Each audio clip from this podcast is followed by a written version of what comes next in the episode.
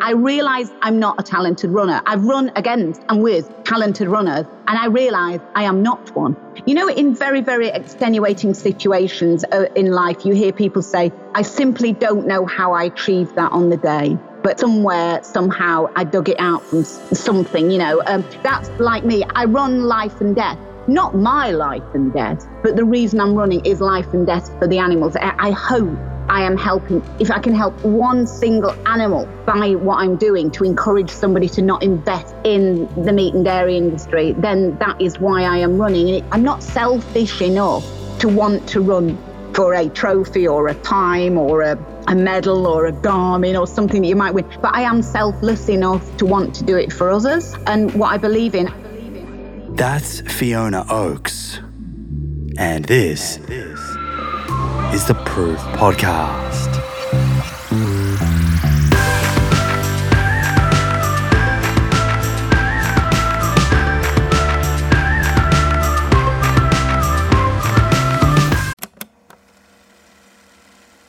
One of the best ways to track our health is to regularly get blood work done so we can take a peek under the hood and get a feel for the state of our cardiometabolic and hormonal health. You can do this with your local doctor, or you can use a service like Inside Tracker. The nice thing about Inside Tracker is they make the process super convenient. You can organize their phlebotomist, a person who draws blood, to come to your house or office to do the blood draw. A few days later, your results show up in the Inside Tracker app, and they provide lifestyle recommendations based on whether a particular test is suboptimal, normal, or optimal. I've checked Inside Tracker's lifestyle recommendations, specifically the exercise and nutrition ones, and I can confidently say they are evidence based and in line with the information shared in both my book and on this show. They even added ApoB to their ultimate plan, based on recommendation from myself and others. It's also nice to have all of your lab results readily accessible in one mobile app, making it easy to pull up past results and see trends and patterns over time. Get 20% off the entire Inside Tracker store. To get started, go to insidetracker.com forward slash Simon for this exclusive offer. That's insidetracker.com forward slash Simon.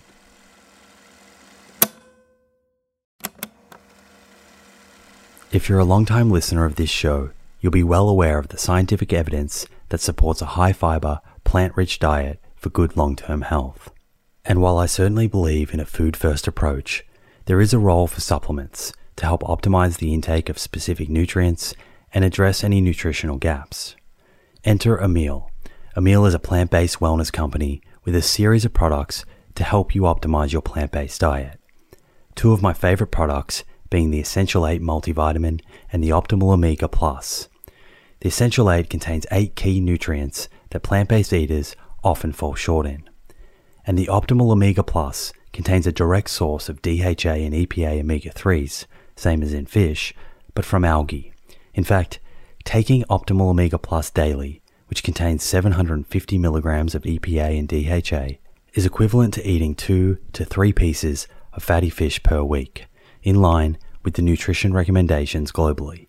To get your Essential 8 and Optimal Omega Plus, head to theproof.com forward slash friends and follow the link, which will get you an extra 10% off your first order. That's theproof.com forward slash friends. Welcome to the Plant Proof podcast, Fiona. Oh, thank you. It's lovely to be here. Lovely, really kind of you to invite me. I'm really looking forward to giving listeners, Plant Proof community, a, a really good look into the life of someone who not only made a, a conscious, compassionate decision to stop eating animal products as a child from a very, very early age, but also someone who has adopted the vegan lifestyle and been able to use it athletically from a performance point of view to get to the very, very top of their field to become a world record holder in marathons. That's it. That's quite correct. Uh, that was totally self-inspired. I went vegetarian at um, three three years old. Very very simple. I won't say decision at that age. A reaction. You know, I love animals. I don't want to harm them. Very unsophisticated in terms of the fact that I knew that flesh of an animal was meat and so just rejected it. And then I kind of started to become a little bit more sophisticated with my thought process and kind of wondered why eggs were being taken and why chickens were giving us their eggs. Very, very childlike mentality. Very, very lucky to have a supportive mother, not vegan, not vegetarian, not even particularly animal orientated, who actually made a conscious decision that she wasn't going to lie to me. She was going to tell me the truth and let me draw my own conclusions. And at that point, I said, Well, I, I really want to opt out of that as well. And this was back in the 1970s. So, really, it was not easy. It was not easy. And I've said to people, I, I do public speaking now. It's not something that comes naturally to me in terms of I'm not a particularly egotistical person that feels the need to stand up and talk about myself. Um, but I do think it is very important to for people to have role models. And a lot of young people have said they are wanting to transition, they're wanting to become vegan, and they are feeling peer pressure, family pressure to not do so for all sorts of reasons. One of those reasons being health issues and how it will impact in later life. So I kind of feel a responsibility to them to share my story if I can help others in any way, especially young people, because in essence they are the future. Yeah, so it wasn't easy. And throughout my teenage years, I was hospitalized quite a lot through an orthopedic condition. And um, during that time, my diet was obviously um, raising flags, red flags with um, health professionals. And my veganism was um, likened to an eating disorder at the time. Yeah, wow. So, so you were being directly questioned and, and made to feel like you weren't eating the appropriate diet for someone your age? Yeah, I mean, my mom was particularly the emphasis of their questioning in terms of it was leveled at her that it was child abuse. And her answer was it would be more abusive, in her opinion, to lie to a child with these very, very unique thoughts and very deep seated thoughts to just lie to it, then to come back in later life and have to admit a lie would be worse than actually telling the truth now and working through it. I will say um, we were very fortunate at that time. I don't think that vegetarianism was particularly well known in the kind of 70s, early 80s. But my mom is a very, very good pianist. And when she was a child, she was taught at um, the grammar school she went to by a lady who was vegan back in the 1950s. Okay, wow. This lady actually even knew Donald Watson. My mum had kept in touch through the musical um, interest, and she was able to support and articulate to my mother in an adult fashion what I was feeling as a child. And that was a very great help at the time. But yeah, I mean, my mum went through um, quite a lot of, um, you know, um, angst and um, negativity from both um, family, friends, and medical professionals. Yeah, at the time. So it's not been an easy path at all. And did did you grow up with any other siblings, or were you a only child? I've got a sister who is not like me at all. And truthfully, today she is not vegan. She has one daughter. They're not vegan, they're not vegetarian. She's just not interested. She's just completely different to me, completely different. Which, you know, sounds typical of millions of families out there, um, you know, still today like that. And you, you, you hinted that, you know, vegetarianism was, was relatively sort of unknown, you know, in the 70s, or there wasn't a lot of information. And there was definitely not a lot of people um, to go to for, for specific advice, particularly doctors. Mm. What, what about, you know, socially going to school in the 70s, um, early 80s? What, what was it like when, when ki- other kids saw that you weren't eating these animal products? Yeah, I mean, I think kids did question at the time, but at the time I went to a very local school. So I came home for my lunch so it wasn't a problem. And I suppose I was, truthfully, I was always have known I'm very different. I didn't socialize a lot at school from what I remember. I was very, very much a loner, always interested in nature, always interested in animals, always wanting to be out walking in the countryside. I didn't kind of follow the kind of, I won't say normal, it was completely normal to me, but stereotypical childhood path of a girl in the 1970s and 80s. And then when I was about 13, I developed this orthopedic problem, which actually took me out of school. I simply could not attend school. I was so ill. I was in and out of hospital. I was completely, um, I was, my legs were in plaster. I couldn't walk. So I received some home tutoring, but then I was actually housebound practically for a couple of years. And I was actually told at that time, because of the amount of operations and interventions I'd had, I'd eventually had my kneecap removed on my right side. I was told that I would never be able to walk properly, let alone do any high impact exercise such as running. It's it's it's crazy to to hear you say that, and that that sort of held you back for two years, and then you've gone on to become this world record marathon runner. Yeah, um, yeah. In future years, did the doctors explain what was you know their their reasoning for the onset of that orthopedic condition? It was just a growth condition because, strangely enough, it developed. You know, I was very very sporty as a kid. Obviously, I did enjoy sport. I was a very very good runner as a, as a juvenile. And they said very often this condition attacks very, very sporty people. It's on the knee joints. It's kind of the more active you are, the more likely you are to get it as you develop. So that was their explanation of the condition. Also, I did unfortunately suffer a situation of hospital negligence when um, during a rehabilitation from a surgery i went to a um, physiotherapy centre and they completely misread my notes when it was absolutely do not bend this leg. Oh, crazy.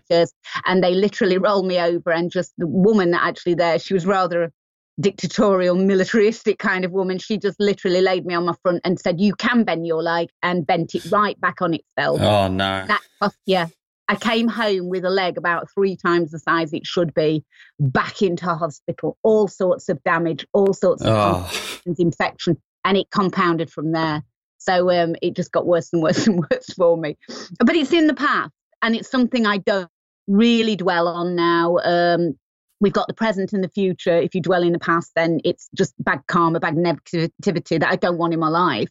Um, so, in some ways, it probably, um, I don't know how a lot of social interaction in teenage years would have impacted me because I simply didn't have it because of this very, very unique set of circumstances that have been, have led to the life and the being that is now Fiona. So, I mean, as a teenager, I never went out. I was literally quite ill most of like from from like 13 14 through to probably 17 or 18 i was in and out of hospital and on crutches going in ambulances going to various um, remedial centres to try and get this leg back and working.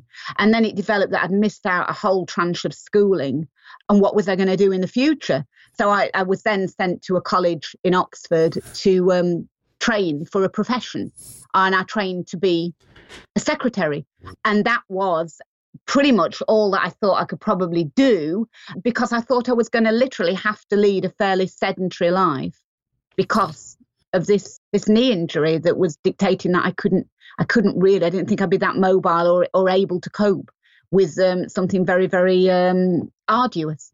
Yeah, so that's where that's where it all started. So I, w- I want to, in a minute, jump into how you then transition from from that part of your life to you know developing into a, the marathon runner that you are today and being a very active person. But before we do that, there's a there's a very interesting thing I just want to jump back to, and that is that you asked your your mother where you know the chicken or the eggs were coming from did you have domestic sort of pets, dogs or cats at this time? And were you drawing the connection between those animals and farm animals and, and saying, well, what's the difference? Or how, like, how were you to sort of come to that question in the first place to your mother? I think, yeah, we obviously had domestic pets like guinea pigs and rabbits and a dog, and I had a little pony. But I don't think it's a question of, I don't think honestly, I drew any parallel, particularly between uh, making a connection or a disconnection between a dog and a cat and a cow and a pig, or indeed a human. It was just about love. You don't harm that which you love. You don't harm your sister. You don't want to go and hurt your mom. You don't want to hurt your dog. Why would you want to hurt any living being? And I don't, it, it's not honestly been something that I've thought about very, very deeply. It's just happened. It's almost like a natural reaction. When you're young, you learn to speak. And it's something that I haven't really analyzed. It's just always been there as very, very natural to me. I don't really have that kind of philosophy on um, animals. For instance, I think a lot of people love their dog. It's almost an extension of a love of themselves. You see what I mean? Yeah. Um, I don't have that. I don't see, I mean, for instance, we've got an animal sanctuary in Russia. The demographic of an animal and the situation doesn't dictate the amount of respect or love I feel for it. It deserves that right itself. And I just am respecting that animal for what it deserves and has a right to, which is dignity and obviously not to be harmed so yeah i've always had this inherent love in me of animals and it's always developed but there's never been any but why do we do this and why do we do this it wouldn't it wouldn't have uh, kind of entered my head to hurt our family dog but it wouldn't so why would it enter my head to hurt a chicken that's on a farm somewhere or a cow that's in a field somewhere do you see what I mean? It's probably it's just something that I wanted to extend to all, as I would not want to harm an individual, whether they be in this country, whether they be in the Sudan. You want everybody to to to have the same rights as yourself, equally. You know, I think personally there would be a lot of kids who, you know, young kids that age who would share similar thoughts, but unless their parents are, are helping them to understand how the food ends up on their plate, they sort of grow up to just believe it's normal to eat it. Exactly. And and like I always say to to people, what kid would want to hurt Peppa Pig? Do you know what I mean? Yeah, if you were to actually say they sit and they're enthralled in these cartoons imagery, which not totally, but generally have little bears walking around and and and you know Peppa goes on holiday. She's included and inclusive as a human and and uh, what child would then want to see Peppa and today grandpa pig says we're going to an abattoir Peppa and you, you know they wouldn't. But as you say we kind of sell the image of animal friendly kids love animals. But i think they simply aren't told the truth. They're growing up to normalize you love this animal or it's acceptable or they aren't told the truth or the information isn't there at their fingertips, easily accessible. And I think if it was, you're absolutely correct. At a young age, what child wouldn't choose to abstain from that? But they aren't very often given the options. And that's why I'm extremely grateful to my mother, who obviously, I mean, let, us be right, she carried me for nine months.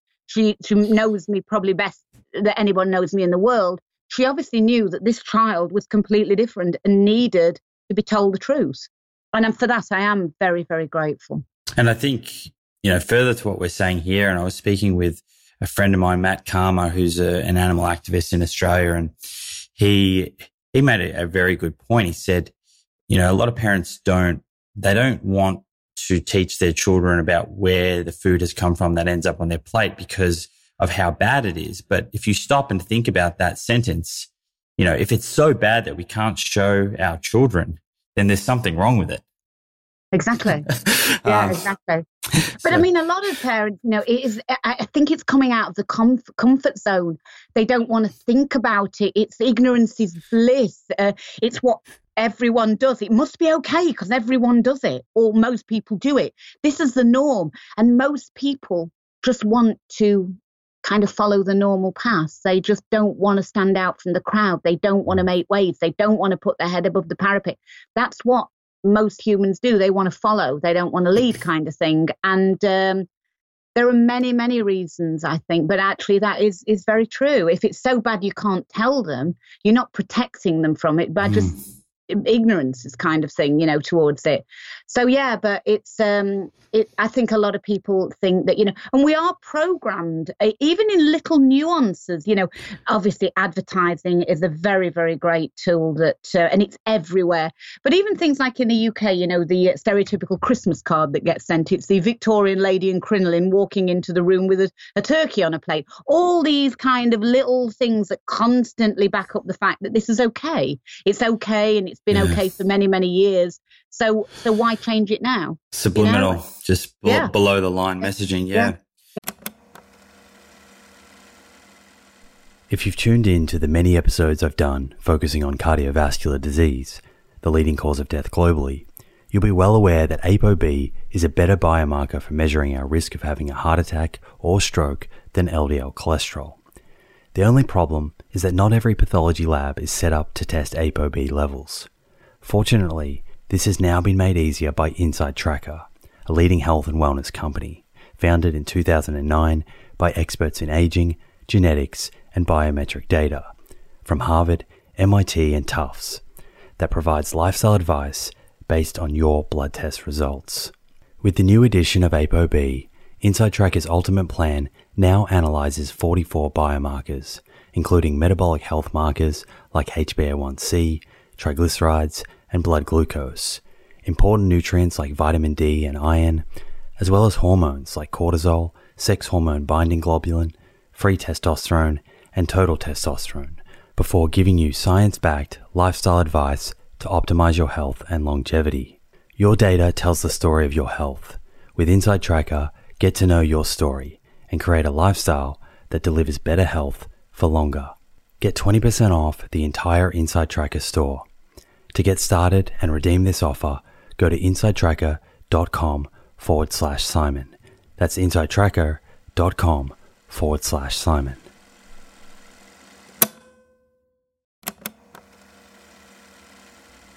Hey friends, the scientific evidence on lifestyle habits that lead to longevity is clear. Now it's time to put this knowledge into action. I'm excited to announce the Living Proof Longevity Challenge, a 12 week program to build evidence based lifestyle habits to optimize longevity. My team and I have transformed over hundreds of hours of conversations with experts on aging, nutrition, and exercise into a life changing 12 week program that will challenge you to develop habits that lead to a longer, better life. This is a unique opportunity to gather health data about yourself that has the potential to change your life for the better. You'll start by testing 10 longevity biomarkers that tell the truth about where your longevity stands right now, today. Following that, you'll get a personalized longevity score to guide your 12 weeks of habit building that will boost your score and improve your biomarkers for the better. After the challenge, you'll retest your 10 biomarkers and see the proof of how powerful these science backed habits really are head over to theproof.com forward slash living proof to download your zero cost copy of the Living Proof Longevity Challenge today. That's theproof.com forward slash living proof. Look forward to joining you on this journey. Yeah. Now, so you, you have gone against the norm and you, you made that decision very early. You've um, just walked us through the earlier phase of your life where you had some orthopedic challenges. Mm. And at what stage in your life, then you went on and, and you started working as the secretary and, and, and you felt as if you were going to, to live a life that didn't have a, you know, a whole lot of activity to it due to your condition. At what stage did that turn and at what stage did you start running and, and start really enjoying that part of your life? Well, that didn't come till a little bit later. I worked in London because that's obviously where the jobs were. Um, I went to Oxford. I spent time there. Um, I took up my cycling because I've done a lot of cycling because that was low impact. I I crave uh, physical exercise. I do. I that's what I can do. I have always said I am definitely not a runner, but I'm a person that's predisposed to doing sport. Yeah. Um, so cycling low impact. Everybody cycles in Oxford, so took to cycling. You know, raced bikes for a few years, um, and worked in London. I mean, I, it was quite funny actually. I worked in London. I absolutely hated it. I worked very long hours in a merchant bank, and I lived. I gradually moved further and further and further out of London. So I was part of my training was to cycle. Like I was cycling 100 miles each day there and back to work to actually just get to my job. But I always wanted to do something a little bit more fulfilling than just shuffle paper around and take dictation and type. That was never going to be me. And then I was doing a little bit of kind of rescue from my home, um, you know, um, smaller animals at my home. Um, and um, horses on, you know, farms. You know, I got one or two mm. horses at farms that I'd come across and wanted to, you know, that was what I was doing in my spare time. And then um, I was renting accommodation, and um, I got found out for having all this menagerie of animals in rented accommodation, which you aren't allowed to do. The landlady came round one day and she was greeted by a rather large pit bull terrier. And it was like, oh, uh, you're not supposed to keep dogs here. Did you know that? And then when she found out the true extent of what I was doing there, she wasn't actually too aggressive, but she'd actually only come round to tell me that it was her plan to sell the property. So, uh, to put this into context, what year was this roughly? This is the uh, early nineties. Early nineties, and and how how many animals do you think you had at the the maximum in in that apartment? Probably about fifteen. You know, I mean, yeah. I got little cages and little hamsters that I'd rescued and rabbits and a chicken and whatever. And, you know, I haven't gone completely mad. It wasn't like some kleptomaniac collecting, but it was not not in the terms of the, the agreement to do it. She wasn't too funny about it, but she um, we decided that the only way forward for doing what I was doing was to buy a house. I looked at a place relatively near to this place I was renting, and it had a huge garden, like about two or three hundred foot garden, which is quite unusual for relatively accessibility to London. Mm. Um, so I went to buy this house, um, but um, the sale proved quite slow. And I'd given my month's notice, and I had to move out of the property I was renting. Um, so now I'm there with my animals and nowhere to live. I was working for a guy in London called Nigel Legg, who was kind of terribly posh. He was the head of a, an investment house, uh, James Capel. He said, "Well, I kind of I feel very responsible for you, Fiona, because so obviously you work for me, and I don't want my secretary, my PA, to be homeless. You'll have to come and live with me." So I said, "Oh, I don't think that's going to work out, Nigel, because I've not only got this menagerie of animals, I've got all my bikes, I've got all my possessions, and you live in Wimbledon, which is a very, very upmarket area with your wife and three children. I don't think she's going to take to me just moving in like this. He said, Okay, I see your point. Um, where are you buying this house? And I said, I'm buying it in a place called Ongar, which is um, out in, in Essex, the county I live in. He said, Well, actually, um, somebody who works here um, works for me also, Martin he actually lives in Ongar. Let's go and see him and see if you can rent a room off him. And he marched me around to uh, Martin's desk and said, I don't know if you know my secretary, Fiona, but she's in a bit of a predicament. We wondered if you could help out. And Martin had just bought his his bungalow in the same village, and he said, "Yeah, for sure, she can come rent from me until a house, you know, she gets together with a house." And um, I moved in. I remember one Sunday morning turning up on Martin's doorstep with my bikes and my dog, my chickens and whatever. And um, I never moved out. It turns out he had had a, a passive interest in um, animals, in that he obviously loved them. He didn't have a huge collection of animals. He had moved out of, he was living with his parents. He'd moved away from his parents' home purely because he wanted to go vegetarian and his mother said well i'm not you know the usual excuses i'm not cooking two meals i'm not mm. allowing that in my house so he thought right i'll, I'll buy my own house and um, it was just a bizarre set of circumstances. I didn't move out. I rented my house when it eventually came through to his brother. And we actually started on the rescue in an even bigger fashion in that we took in more animals at his place more horses at farms. And it was because of this, um, because people ask me very often, how do you start a sanctuary? And as you can probably get the tone of my life, nothing has actually been planned. It's just been a set of circumstances that have mm. been hmm. unique and personal to me. It's not been some grand plan that I've been sitting here thinking, you know, by the age 15, I've got to have done this. By the age 25, I've got to have a sanctuary. And 30, the world records have got to come. There's been none of that. It's just fallen into place as I've gone we uh, we carried on. We both worked in London. I used to cycle in, see the horses before I, I went to London, and see them when I came home um, in the evening. And one day I went and I called, we had eight horses. I called them, seven came over, one didn't. When I went to look for him, I found him impaled on a fence. Oh, no. And um, he'd had a terrible accident due to the negligence of uh, the owner of the farm. Um, he'd allowed people to go into my horse's field and shoot rabbits. And Oscar had got scared. He'd run into a fence. He nearly lost his life. Um, he was 13 weeks at the vet. And it was that pivotal point. We've been standing on this kind of precipice, looking over, thinking, we can't go on like this forever. But we really didn't have that imperative gun to the head situation that made us jump and do something. And Oscar's accident was that trigger point in that We'd now got Oscar at the vet. We were very, very unhappy with, with the way we were keeping the animals. We were devastated with the fact that, in essence, it was down to the way we were structuring the care of the animals that this had happened, in that we didn't have that omnipotence over them that we could decide mm. how they were going to be looked after. That we um, we managed to buy what is now the central part of the sanctuary, which is Tower Hill Stables still people i don't know how we raised the money to this day. I know that throughout my life the one continuing factor has been the support of my mother. And when she knew what was happening and when she thought there was even a chink of getting some land where we could do what i had been passionate about doing all my life she went into overdrive. I mean, she sold her piano, she sold her engagement ring, furniture was disappearing around my poor father, who was sitting there. Where's the television gone in the lounge? You know? So literally, I, I tell a story. I had a great aunt, Nancy. She's 98 years old. And when she knew what was going on, she had, you know, like a lot of elderly people do. I don't know if it's just kind of exclusive to the UK, but she had £1,000 in a sock under her bed to pay for her funeral.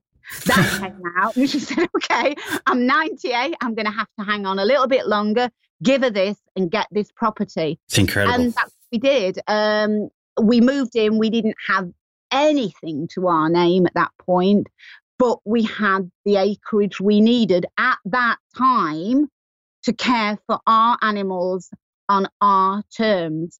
The plan being, it's quite rural. It's much further away from London, i.e., it was more affordable to be. To, well, it was not affordable, but it was not unaffordable or impossible.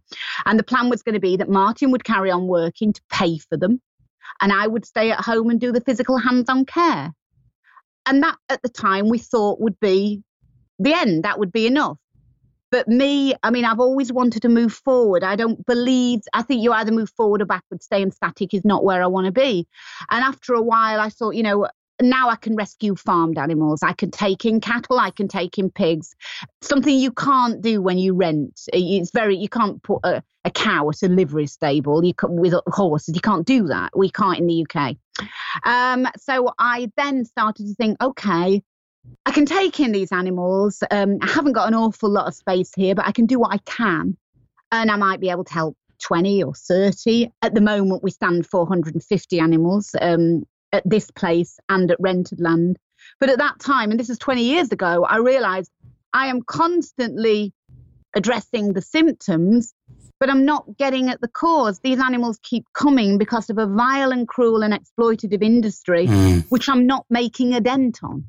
And this is, people do not need to be, these animals do not need to be in this situation of needing rescue. They do not need to be born just to die.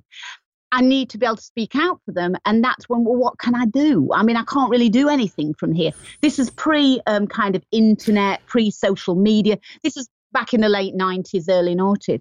So I hadn't got the money all the time for cycling. Anybody out there that knows about cycling, bike racing, you've got, it's all about hours on the bike. You've got to be two, three hours a day training. Didn't have the time for that. Mostly stationed here looking after the animals.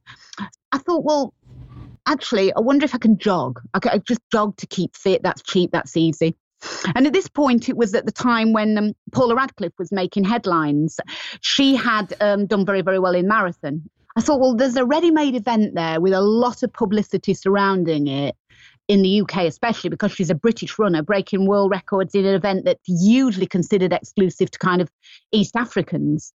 Um, I wonder if I could run. I've been told I can't, but I can cycle and I can walk and I'm, I'm strong and I'm healthy. I wonder if I can kind of run. So that's really how the marathon running started. It was purely by accident. I knew it was relatively cheap to do. You just needed a pair of pair of trainers and you could do it anytime, day or night. You could do it alone. And that's how kind of my running started. It was like an accidental thing that I've always wanted to progress to its maximum. That's that's all it all it's about. I figured nobody's going to listen to my kind of vegan message. And I will go back when I say, you know, I didn't say to my mom back in the kind of 70s, I want to go vegan because actually I didn't know what vegan was. I didn't I wasn't familiar with the word. Yeah, I was going to ask I just that. knew I wanted the ethic. I didn't say, "Mummy, now is the time to go vegan." It wasn't like that. It's that I don't want those products that come from animals. And people even back, you know, now I don't know what it's like in Australia. You travel a lot, so you, you, you've seen it throughout the world, especially in the UK now. Veganism, everyone either knows what veganism is, knows a vegan, or is a vegan. Even a few years ago, that wasn't the case. People were like, "What? What? What? What's that? That is that like you eat like thinly sliced ham, or you, you know, you you you don't have dairy products on a Tuesday? What? What does it mean?" But now, pretty much people know what vegan is. Back then, they didn't. And I kind of wanted to promote this message, but I realized very quickly that no, it's a message that people, even today, don't embrace wholly, especially the media. And it's how do I do it? I'm a nobody. I'm, I'm, I'm a, I am in essence a nobody. I've got to kind of make myself into a somebody with a positive message that people want to hear rather than dragging them into a classroom and making them sit down and preaching at them. You've got to kind of invest their interest. You've got to give them something back.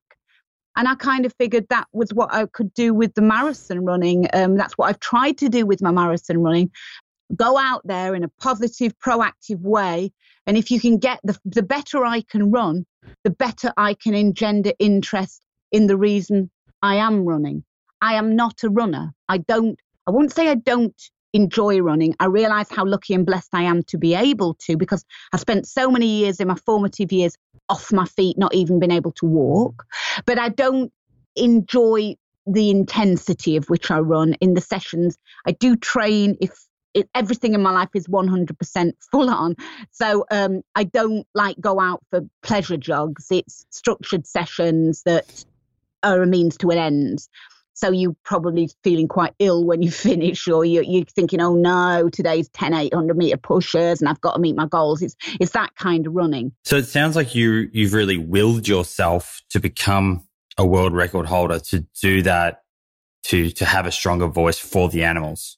Absolutely. And, and, and, and people think sometimes when you say, you know, I've got a personal best in a marathon of two hours, 38 minutes, and I say I'm not a runner, people say, oh, you kind of either fishing for compliments or whatever. I'm not. I realize I'm not a talented runner. I've run against and with talented runners, and I realize I am not one.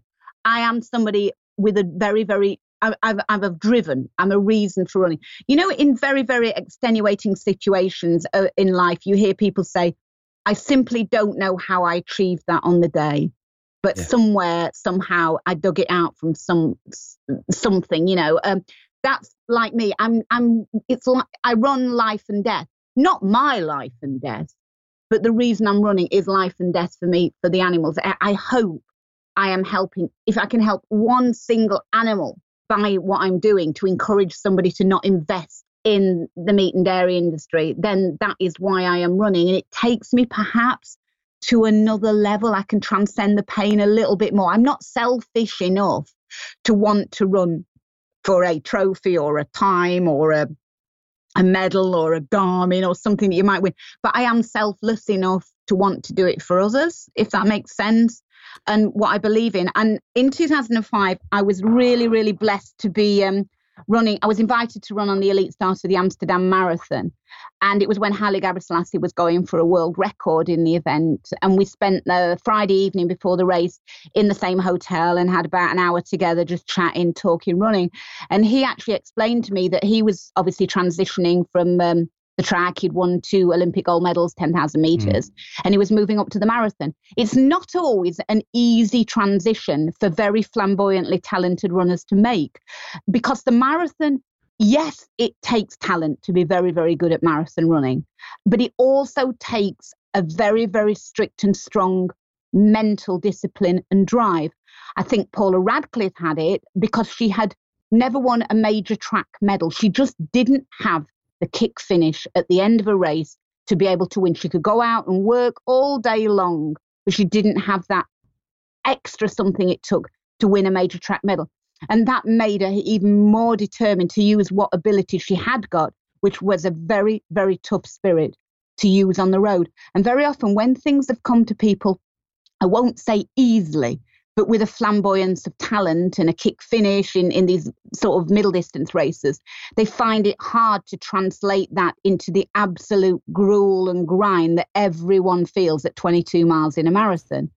And Gebrselassie explained to me that he felt that he was hoping it, what was driving him was not his desire to win marathons, but the dependency of lives on his running. Uh, back in Ethiopia, about 10,000 people find employment and prosper because of the um, commerce his running generates. So he's got hotels, he's got cinemas, he invests a lot of his money back into his country, and a lot of people make a living from it. And he felt that that is what pushes him on more the dependency of others on his achievements makes him want them that little bit more than wanting them for himself. And I think that's a little, obviously, I haven't got his talent, but um, I think it's in essence the root of it. It makes you work that much harder when you're doing it for others than when you're doing it for yourself. And just, just in terms of your own career, what was or what is your sort of typical training regime like in terms of preparing for these marathons and what are you what are you eating? Well, my diet is actually quite unusual in that I don't advocate this diet to anyone else or this lifestyle. Um, I only can tell the truth on what how I've gone about things, bearing in mind always that we have 450 mouths to feed at this sanctuary. So mine is very often the last one I actually think about. Truly, we we have very very limited funds for anything fancy. I only eat one meal a day in the evenings, and um, I, it's based. My diet is based on fresh vegetables. A lot are grown here at the sanctuary. We are in a food donation program from a supermarket for the pigs to feed the pigs. And we get their um, end of date vegetables, which I do use for my own cooking. My mum does all the cooking, she lives with us. Uh, so it's very, very basic pulses, whole grains, nuts fresh vegetables, seasonal vegetables. One one thing I do always try to do is a colourful plate. I believe in colours. So, you know, beetroots and carrots, and uh, it's a colourful platter. So there might be 12 different vegetables and nothing really really fancy um, i don't have a go-to food people ask me I, I, do like siberian pine nuts which my friend sends me from russia I like mushrooms. Um, I don't take any vitamins. I don't take any um, supplements. It's literally one meal a day. And actually, I was running a race, the biggest race in Russia, biggest marathon in Russia, as part of my world record. And I arrived there, and um, one of the Kenyan athletes, I was explaining to his manager that I was going off to do another marathon uh, in a couple of weeks in um, America. And he said, Oh my God, you're crazy, you're crazy, you know. And I said, It's part of a world record. I've got to do these marathons every week or every other week. And I said, You know, and he said, what, what, What's fueling you? And I said, Well, I've got this diet plan, I eat one meal a day, etc. And he said, Oh, yeah, the warrior diet. And I'd never actually heard of it. And it's, it's all about, I thought, oh, you know, he put a name to it here. He said a lot of the Kenyan athletes follow it. It's just a part of deprivation in your diet, which allows you to utilize food better. Mm. Now, whether that is the case or not, I don't know, but it's something. Uh, the D word in my life is discipline. I like to work to a very ordered and disciplined life. It suits my lifestyle in an evening that I stop. I eat this meal in the evening and go to bed, which is probably all wrong. Some people are actually now saying it's probably beneficial. It's just not what normal athletes do. I rush about a lot. I literally don't have very much time to fit my training in typical training when I'm running for a fast time in a marathon. And a lot of people call me an ultra marathon runner. I wouldn't really consider myself an ultra marathon runner. It's the amount of mileage I've done, base mileage I've done and do for the for the road marathons that would naturally carry me through an ultra marathon in that I probably run between 100 and 110 mile a week of hard sessions to do a quick road marathon. Three speed sessions a week, 10 800s, 2400s, one, uh, six one mile pushes, evening sessions on those days, 10, 12 miles easy, a hill session, a longer run, and a long midweek run, one rest day. Uh, and very often on that rest day, I'll kind of swim or I'll I'll do some biking or do some you know core strength in the um, in my gym. I'm mentally driven with my running. I'm not certainly not physically driven. And when I um, stand on the start line of some of the big, you know, like you know Berlin Marathon, and they're panning across with the camera, and they're so I'm I'm feeling very very conscious because obviously I'm physically a lot bigger than the other girls, let's put it like that. And I'm thinking, oh my lord, have they got a wide camera angle lens? Are they going to fit me all in? And, you know, very, very, you know. And then they say, don't start a marathon knowing you, you know, you don't want to be in a starting a road marathon knowing you're carrying an injury. And I'm never not carrying an injury because my knee always hurts when I run. I won't say I run through pain. I do run through pain in terms of the fact that it's a manageable pain. I know what is causing the pain, and I know that if I stop, it will stop. So I'm not kind of advocating that people go out and beast it through and damage themselves, you know, um, irreparably or anything like that. I've got this knee injury. It hurts when I run. It especially starts to hurt after about 20, 22 miles. That's something I just have to manage and cope with. I never train with anyone. I don't, there's no one around here that runs to my level. My knee is still so bad. I can't do any speed work on a track. I can't run the bends because it affects the knee, it pushes it out of place, and my knee dislocates very, very easily. Um, so I do all my training, my speed work on a treadmill. Not ideal, but at least it's honest. You know, you crank it up, you know what you're doing, you know what you should be doing. Very, very basic. I am just an amateur running a runner, punching above my weight. Uh, and and do you have a coach, a coach that's taking no. you through all of this, or have you done all of this yourself? I've done it all myself, and the reason being, we trace back, strangely enough, to the veganism. When I started to, you know, get the results in, I started off just testing the water with shorter distance races, local, you know, 10Ks, half marathons, winning them, breaking course records. Not that the records were very great, you know, but you were winning, you were getting some sort of interest. And I approached one or two coaches and I thought, well, how do you transition to a marathon? Because it's not certainly not two half marathons back to back. And I realized that. So I went to one or two coaches and said, you know, could you help me through this? And they were saying, like, well, okay, for sure, you've, you've got some ability, but the diet is a problem. You're not going to succeed on, on what, do you want to call it, plant based or vegan diet. Mm. You won't succeed. You need animal proteins. That's a definite, definite thing. I said, well, the diet isn't up for negotiation. So I go it alone. And it has been an awful lot of trial and an awful lot of error and working out what suits me and what my body can can take. And it's taken a long time to build up to the level where you can just go out and, and do the amount of training I do. I've had to do it gradually. I've had to work out, you know, the hard way that no matter how many miles you run slowly, it's speed sessions that are going to carry you to the quick times. The speed sessions are hard, they're unforgiving. And I think one of the the most difficult things has been self motivating this and managing this kind of training program alone. You know, it does help sometimes to say, hey, I'm meeting John and we're going out running together. There's never been any of that. It's all been about Fiona, dig it out, go out and do it. No excuses, no one nagging at you, no results to show anyone. You've just got to do it for yourself. And if you cheat or you, you if you, you give up or you don't achieve what you want to do, it's yourself and the animals you're letting down. There's no, you know, you could hide in a million places because I've had no one to be answerable to. I've done it all all on my own, all self-motivated, self-inspired. But then we go back to at three years old, I say self-inspired vegetarian. I am very, very strong-willed. I know it's very, very clear to me. Probably I don't see the world the same way as other people, but I see it very clearly. My world is very, very clear to me. If you believe in something, you want something, you go out there and you achieve it. You don't ask others to help you. You rely on yourself and you make it happen.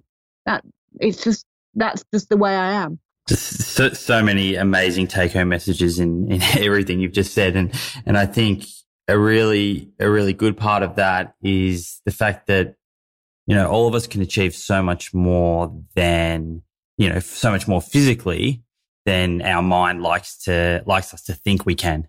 Yeah, exactly. It, it really is. It, you really can. And I think that, you know, people do write to me and say, you know, oh, I, I, have had a knee injury. I wouldn't have believed this was possible. Or, you know, you can. And I think it is having that reason over and above um, a belief, something that you're really striving towards more than just like, like 26.2 miles on concrete or tarmac.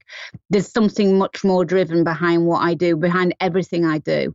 I mean, we were told when we started the sanctuary it wouldn't work, we wouldn't be able to sustain it. And now we're in the process of moving and expanding it you know it's just self belief you know don't listen to what other people say to you you know don't if you know you can do it go and do it and prove them wrong and make that the drive behind what you're doing. Just the anger and of proving you know and and the satisfaction of proving people wrong. Yeah so i mean that's how i started my running. I used to, another very very um, difficult part of my running is that because of um, logistics finances i only ever used to do two marathons a year. I literally used to focus two of the biggest races in the world, whether it be London, Berlin, Amsterdam. And I'd train for them alone. And you go from this bizarre juxtaposition of very amateur running in the wilderness to suddenly getting on a plane and getting greeted at the other end like you're some superstar god of running.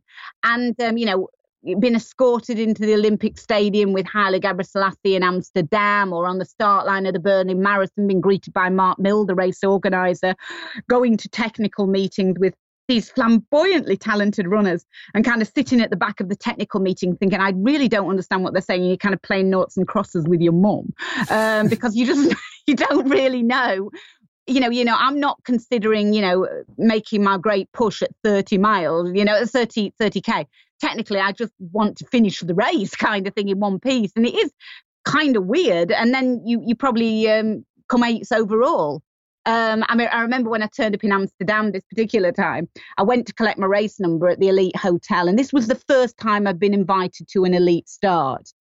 I kind of turned up and I kind of said to the guy, you know, I'm here for my race number, and he said, oh, sign on is at the Olympic Stadium. And I kind of thought, oh my lord, have I made a terrible mistake? I look like a real fool here. I've I've I've, I've thought that the invitation is extending to this elite star, and I'm just in with the masses.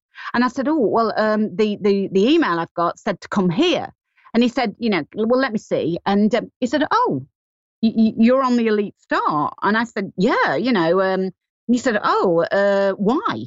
And I said, well, you know, um, Jos Hermens invited me. And um, he said, well, what times have you run? I told him the times. And he said, um, okay, he said, uh, if you ran out your skin, you, you might come like top 15, you know, in this field, which would be massive for you. And I, I came eighth. Yeah, and wow. I was only beaten by the Kenyans and the Ethiopians, who are the talented runners. They are the you know the experts so it is you know you do feel it's it's a strange situation to be in and uh, you know to I, I don't train i don't kind of i don't advocate so much if you're really really wanting to do well in a marathon i've gone much more for the idea of a four month block of solid training than continually breaking off to race uh, because I do think, well, what's the point? You can train relatively hard over 10k or a half marathon, but if you what if you're only going to race relatively hard, you may as well just train. But if you're going to race specifically, you need to taper and you need to rest after. So what you're gaining from the actual race, you're losing in the taper mm. and the post race. Um, so just keep a solid block of sustained training going, and that's what I've done. Then just tapered, gone off to my race, and always produced on the morning what I've I've I've said I'll produce, and I've done it, you know, over and over again in these major marathons. What are the the most fondest or the greatest achievements? What records do you currently hold? The records that I hold, I'm the fastest woman to run a marathon on every continent and at the North Pole in both um, days, the days it took me to do it, to literally go to all these races, and actually the time the running times. So actually, physically, I'm the fastest physical runner to run on, on, every continent in the North Pole. And I'm also, funnily enough, last weekend I broke another world record. um, uh, because we're transitioning over to um, the new farm and I'm never quite sure what I'll be doing with my running, I thought, well, I need to do something. I was supposed to be going off and doing some stage races, which have had to be put on hold because of the move and we're never quite sure when we're going to have to put the funds in place and go. I went to Norway and um, did a half marathon, which I thought would be uh, ridiculous because um, I've trained for long, long, long miles. Uh, you know, I've done Marathon des Sables three times. I've done the, the multi-stage races recently and broke a record. But I wanted to do something positively for the animals. And I, I knew I couldn't do much. So we decided to don a cow suit and become a fastest woman. Yeah, just to, just as a little bit of a different thing. But I mean, even so, I couldn't run that slowly. I thought I was going to get blown into the Arctic Ocean. I, I was I was aiming for the land of the midnight sun, and I ended up in the land of the midnight storms. It was like 25 mile an hour wind and hail and rain. It was atrocious weather conditions. I got this big cow suit on. It was blowing me over one side. I thought, oh no, this was this is going to be a bad evening at the office. And um, I broke my record by 13 minutes, even though I hadn't even trained the speed uh, for a while. But um, I mean, you know, I've got these four world records. Proudest moments, I suppose, you know, you know, the PB of 238, I'm pretty proud of in a marathon. I'm pretty proud of three completions of Marathon des Sables. Yeah, I mean, I'm not really that bothered. I, I really, I don't, really don't think too much about the races I've run. I don't have medals and I mean, even when Keegan came over to film for his film about me, I just kind of saying, well, where are your trophies? Where I don't know. I really don't know. I don't keep them. I don't run for that reason. I don't keep newspaper cuttings. I don't keep cabinets. I don't keep any of these things. Once it's done, it's done. It's done for a reason to generate positivity towards the vegan diet. And in, I don't know in Australia if it's a big thing, but in um, in 2004, I was getting, it was becoming apparent that the times I were running were actually going to get me, uh, facilitate entry to big races as an invitation runner. And I was running for the only club that I felt comfortable running for or could run for, which was the Vegetarian Cycling and Athletics Club. And because obviously I got to run in an affiliated club first. And one of the guys there, Peter Simpson, said, "Look, you, you you're getting, you're really good. Why don't we take this to the next level? Why don't we start a dedicated vegan running club. I said, yeah, that, that's that's fantastic. So that's when um, the Vegan Runners was started. It's now global. It's the largest running club in the UK. It's got over 17,000 members. Wow. And I always say strategically, it's probably the most effective form of accidental vegan activism that I've ever been part of in terms of the thing we didn't actually know at the time it was going to be so big but the very thought now in the uk if you come and you do any of the park runs every race now wherever you go will have some vegan runner presence somebody wearing that there wow. and putting that name out there. And we started it um, because we thought okay you're on the elite start of the ladies london marathon yeah? You go off 45 minutes before the main race and the men. You will run alone through the streets of London for 26.2 miles with a captive audience that have got to look and grasp for that word on your vest, vegan. So you're running along and you're running up the mall, you you're in front of the men, you can hear the helicopters of the elite men, you know, uh, coming behind two or three minutes. And you know there's a, a massive crowd there, there's TV cameras, and they're shouting, you know, what they see on your vest come on, there's a vegan runner coming up here. and that was back in 2004. So yeah, that that's probably one of my proudest moments, being able to carry that vest um, and win races in it. And then people come over to you afterwards and say, vegan, you know, what's that all mm. about? You know, um, that's been, that, that's been my proudest moment with my running, not particularly standing on top of a podium and getting a glass dish. That would that's, be that would be sparking enormous conversation you know, yeah, daily, weekly. Done. Yeah, it has done. It really has done. So then, obviously, I went off and you know, I, I kind of lowered the bar a bit with the running and kind of won a load of marathons. And that's when I'd kind of won them. I'd run fast marathons. I'd done as much as I could, and I thought, well, you know, is this the time to say, okay, I'm going to stop running. And then one of my, I, I, always say, one of my friends said to me, why, you know, you've done the fast marathons, you've won marathons. Why don't you do the toughest race in the world? And then that kind of proves how tough a vegan can be. And, um, I, you know, obviously my ears pricked up, you know, what's that? And at the time, it bills itself as the toughest foot race on the planet. Whether it is or it isn't, I don't know. Marathon des Sables in the Sahara Desert. And um, I went off and did that. Um, and um, that wasn't easy for me because um, I run in conjunction, obviously, with the sanctuary, which is always the most important part of my life. And a week before I went out to the desert, um, I broke two toes. One of the horses trod, trod on my foot. I went, she'd gone down. She was very elderly. I had to get her up alone. And I did get her up, but unfortunately, she stepped back on my foot and fractured two toes. So now I'm faced going to the toughest foot race on the planet, a week in the Sahara Desert, carrying your own supplies, marathon ish a day, one day over a double marathon with two fractured toes. I'd build, you know, I told people I was going. There was a great excitement, you know, first vegan woman to ever do this race. Very, very difficult being ethical vegan. My pack equipment weighed heavy. My sleeping bag was double the weight of anybody else's. My overnight clothing, you know, was synthetic at the time. There weren't the advances with synthetic substitutes. So the downfill stuff was light. My, my stuff was heavy. Um, there wasn't really the expedition food available for vegans. So I was carrying a large pack for a relatively small person, it weighed over 12 kilos with the two fractured toes. And I, I'm by the um, long stage. My feet were so bad because they were swollen before I went out there, and I hadn't had time to change my shoes. Um, for the race, they tell you buy shoes that allow for foot swelling because your feet, unless you're used to 55, 54 degree heat and running in it and sand, they're going to swell when you get out there. So you need them um, adapting specially with Velcro to take a, sand gaiter so you get no sand in your shoes because sand in your shoes equals no skin on your feet over those kind of distances. Blisters you do not want out there. And of course, on the right foot, where these um, I've got these fractured toes, my my foot was swollen anyway, so I could hardly get my foot in the shoe when I went out there. So when I arrived, sure enough, my feet swelled and I was in all sorts of trouble. And by the Thursday of the long stage, you could see the bone sticking out my little toe. I'd managed to um, get myself into such a predicament. But I did it. I got through it. And I got through it because of the reason I was doing it. You know, people were writing to me in the tent late night. I was sitting there with my foot up and all sorts of pain. And um, people were writing saying, "Oh, you're doing this for the animals, remember?" And I was thinking, yeah, for sure. You know, I am in a state. I have got a very, very bad injury here. Didn't show the race doctors because I knew they'd pull me out of the race. I mean, I knew it was like this is ridiculous.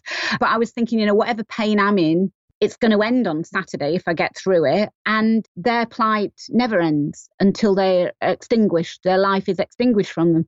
So what what am I moaning about? And also, I will say not to go too deeply into it. A race like that also makes you think not only about the animals that you're running about, about human animals, other human beings that are suffering on a daily basis in appalling conditions and they don't have the thought at the end of the week those that suffering is going to end. That's their life. Mm-hmm. so for me it's quite ridiculous to say okay the conditions you live in are terrible. You know there are no toilets no showers you're carrying everything in your pack you feel weary. But at any point you can put your hand up and say actually i want to go home now to the five star hotel back in Ouarzazate that's not an option for a lot of people out there and holding that thought dear to me when I come back into Civvy Street, into normal life, is very, very important. The privilege of turning a tap on and water coming out is such an honour. It's it's it's amazing and it's something that people just take for granted mm. and i think that, that those races yeah for sure you get a medal and a lot of people just tick it off a bucket list and it's dinner, dinner party conversation but if you embrace it for all it is it can be a life changing experience and a very very great learning learning experience, which can take you through the rest of your life and hopefully make you a better person and a more understanding and empathetic person of other people's plight. So when I turn the news on now and I see people in these terrible camps, terrible conditions with no water, I have, in essence, been without water, been frightened because I've got no water. And it's not a good place to be. And it's not a place that any living creature should be in in the 21st century.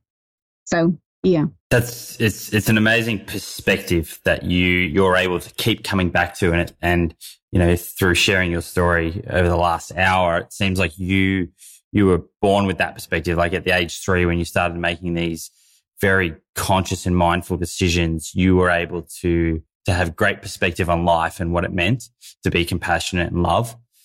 You you just mentioned the running for good documentary.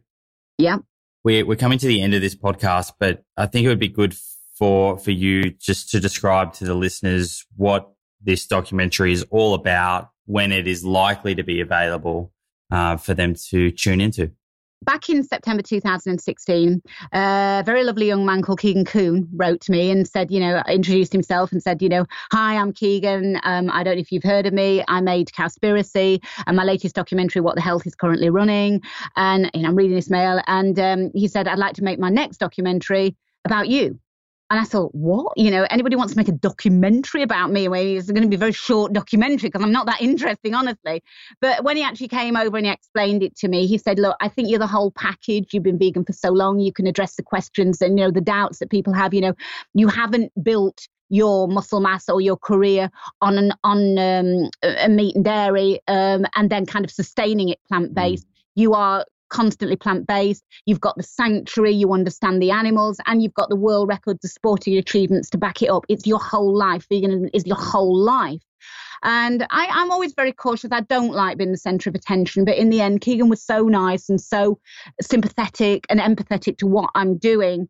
We agreed to go ahead with the filming. And it's basically spent a year uh, filming me here at the sanctuary. He came to the Sahara Desert with me. I did the Marathon des Sables. He was quite shocked by it. He said, you know, I hadn't really got a handle on what this race was, uh, having seen it, you know, um, it's spectacular. He just wants to basically, that's the title of the film, Running for Good. It obviously means so many things. It's the reason I do my running is for good, the good of others. Um, and the way I look at it, I feel like it's like running for good, like running forever, because I've just like been you know, c- continually running. But it's all about basically promoting vegan living, plant-based living, whatever you want to call it, in a positive way, and so it and show that it can be done. The longevity, the sustainability, the achievement, the compassion, the understanding. It's all in this film. Um, as to when it will be available, uh, we're not sure to it's at, at the distribution stage now. Um, it's with one or two distributors, Netflix, Amazon, and one or two others. I, am not too au fait with the names of these things. Um, and he's waiting for whether they'll take it on and distribute it, and that's hopefully going to be um, mid late summer. So within uh, the next couple of three weeks, four weeks, we might have an answer. And I'm not sure how quickly it works after that, but hopefully by the late summer, early fall, it should be available for people to see on what kind of distribution. I'm not sure whether it'll be um, on Netflix or, or or whatever, but it will be out there and easily accessible to people. Um, so I'm leaving it with Keegan because, as you can probably gather, I'm not an expert on that side of things. I just kind of do the doing, and he's in charge of making the films and like all the technology. But hopefully, next couple of months, it will be available for people to have a kind of an insight into my life. Not so much for me to say this is me, I'm great. But there might be snippets of it that people can take away and share and identify with and use as inspiration for their life to go out and think, you know, and probably give them the belief that, you know, this is possible, you know, I can do this. And probably, you know what, they can probably do it an awful lot better than I ever have. And that does, gives me a great inspiration and motivation to know that there are people out there with so much more talent, so much more ability than I'm ever going to have that can make a difference in this world that might just enable it to have a prosperous future rather than if we carry on as we are doing, I think we're going to implode in our own greed and um, gluttony. But obviously, the main passion is to promote plant based living because, and obviously, address the issues of the terrible detrimental effect animal agriculture has on this planet, not just for the animals, but for the planet, the environment, and for other human beings, as well as promoting the posi- positivity of health to the individual. As soon, as soon as the, the documentary is available or you know where it will be available, I will happily let the plant proof community know where they can tune into that. That's really kind. Thank you so much. um, yeah, I'd just really like to thank you for, for taking the time to, to sit down and share your story today your your story is really inspiring, and you know you're such a kind and and selfless soul. You know, and an amazing voice for all of these animals that can't speak across the world. And you know, in addition to that, just a, a great example of how much more all of us can achieve beyond these artificial limitations that we we set on ourselves or other people set for us and we're almost told to stay within those limitations. And it, there's no need to. You can break out and break free and then really the sky's the limit. And i think that in a way that that's what kind of you know people are frightened of you know um, we we are if you with self-belief you can achieve anything yeah, that's right. You are you're an absolute superstar. So yeah, thank you very much for today's conversation. And if anyone would like to reach out and connect with you or you know on social media or shoot you an email or something, how could they get in touch? Well, just Google, look up Fiona Oakes. I'm on Facebook, obviously. Instagram, Twitter, through the website. Um, I once actually phoned in a radio show, just a sporting uh, quiz, a documentary thing that they were talking about. And I didn't tell them I was vegan, didn't tell them anything. And he just searched Fiona Oakes and Mar- or Fiona and marathon and then my name popped up. And then he said oh you're a vegan. I said oh you know yeah. But so just google me and i'm out there you know and also and i do answer every every mail. Anybody's got a question about the running about the sanctuary anybody wants to come over and stay at the sanctuary interact with the animals learn more learn about the way i've done things just get in touch via any of the platforms. I mean i always answer i, I do all my own emails you know and i'm pretty quick to get to get back to people. Uh, so if there's any thing that I can help anybody with, whether it be running advice, whether it be, you know, wanting to start a sanctuary, whether it be how to tackle peer pressure, anything, or just want to chat, just get, you know, get in touch on any of those mediums. And I'm more than happy to talk. Thanks, Fiona. Very, very generous. Thank you. And that's this week's episode of the Plant Proof Podcast. Connect with myself and the Plant Proof community at plantproof.com and at plant underscore proof on Instagram. Don't forget to sign up to the newsletter to receive our free plant based nutritional information, including recipes, important blogs, and much more direct to your inbox. Until next time, folks, I'm your host, Simon Hill. Keep your spacesuit plant proof.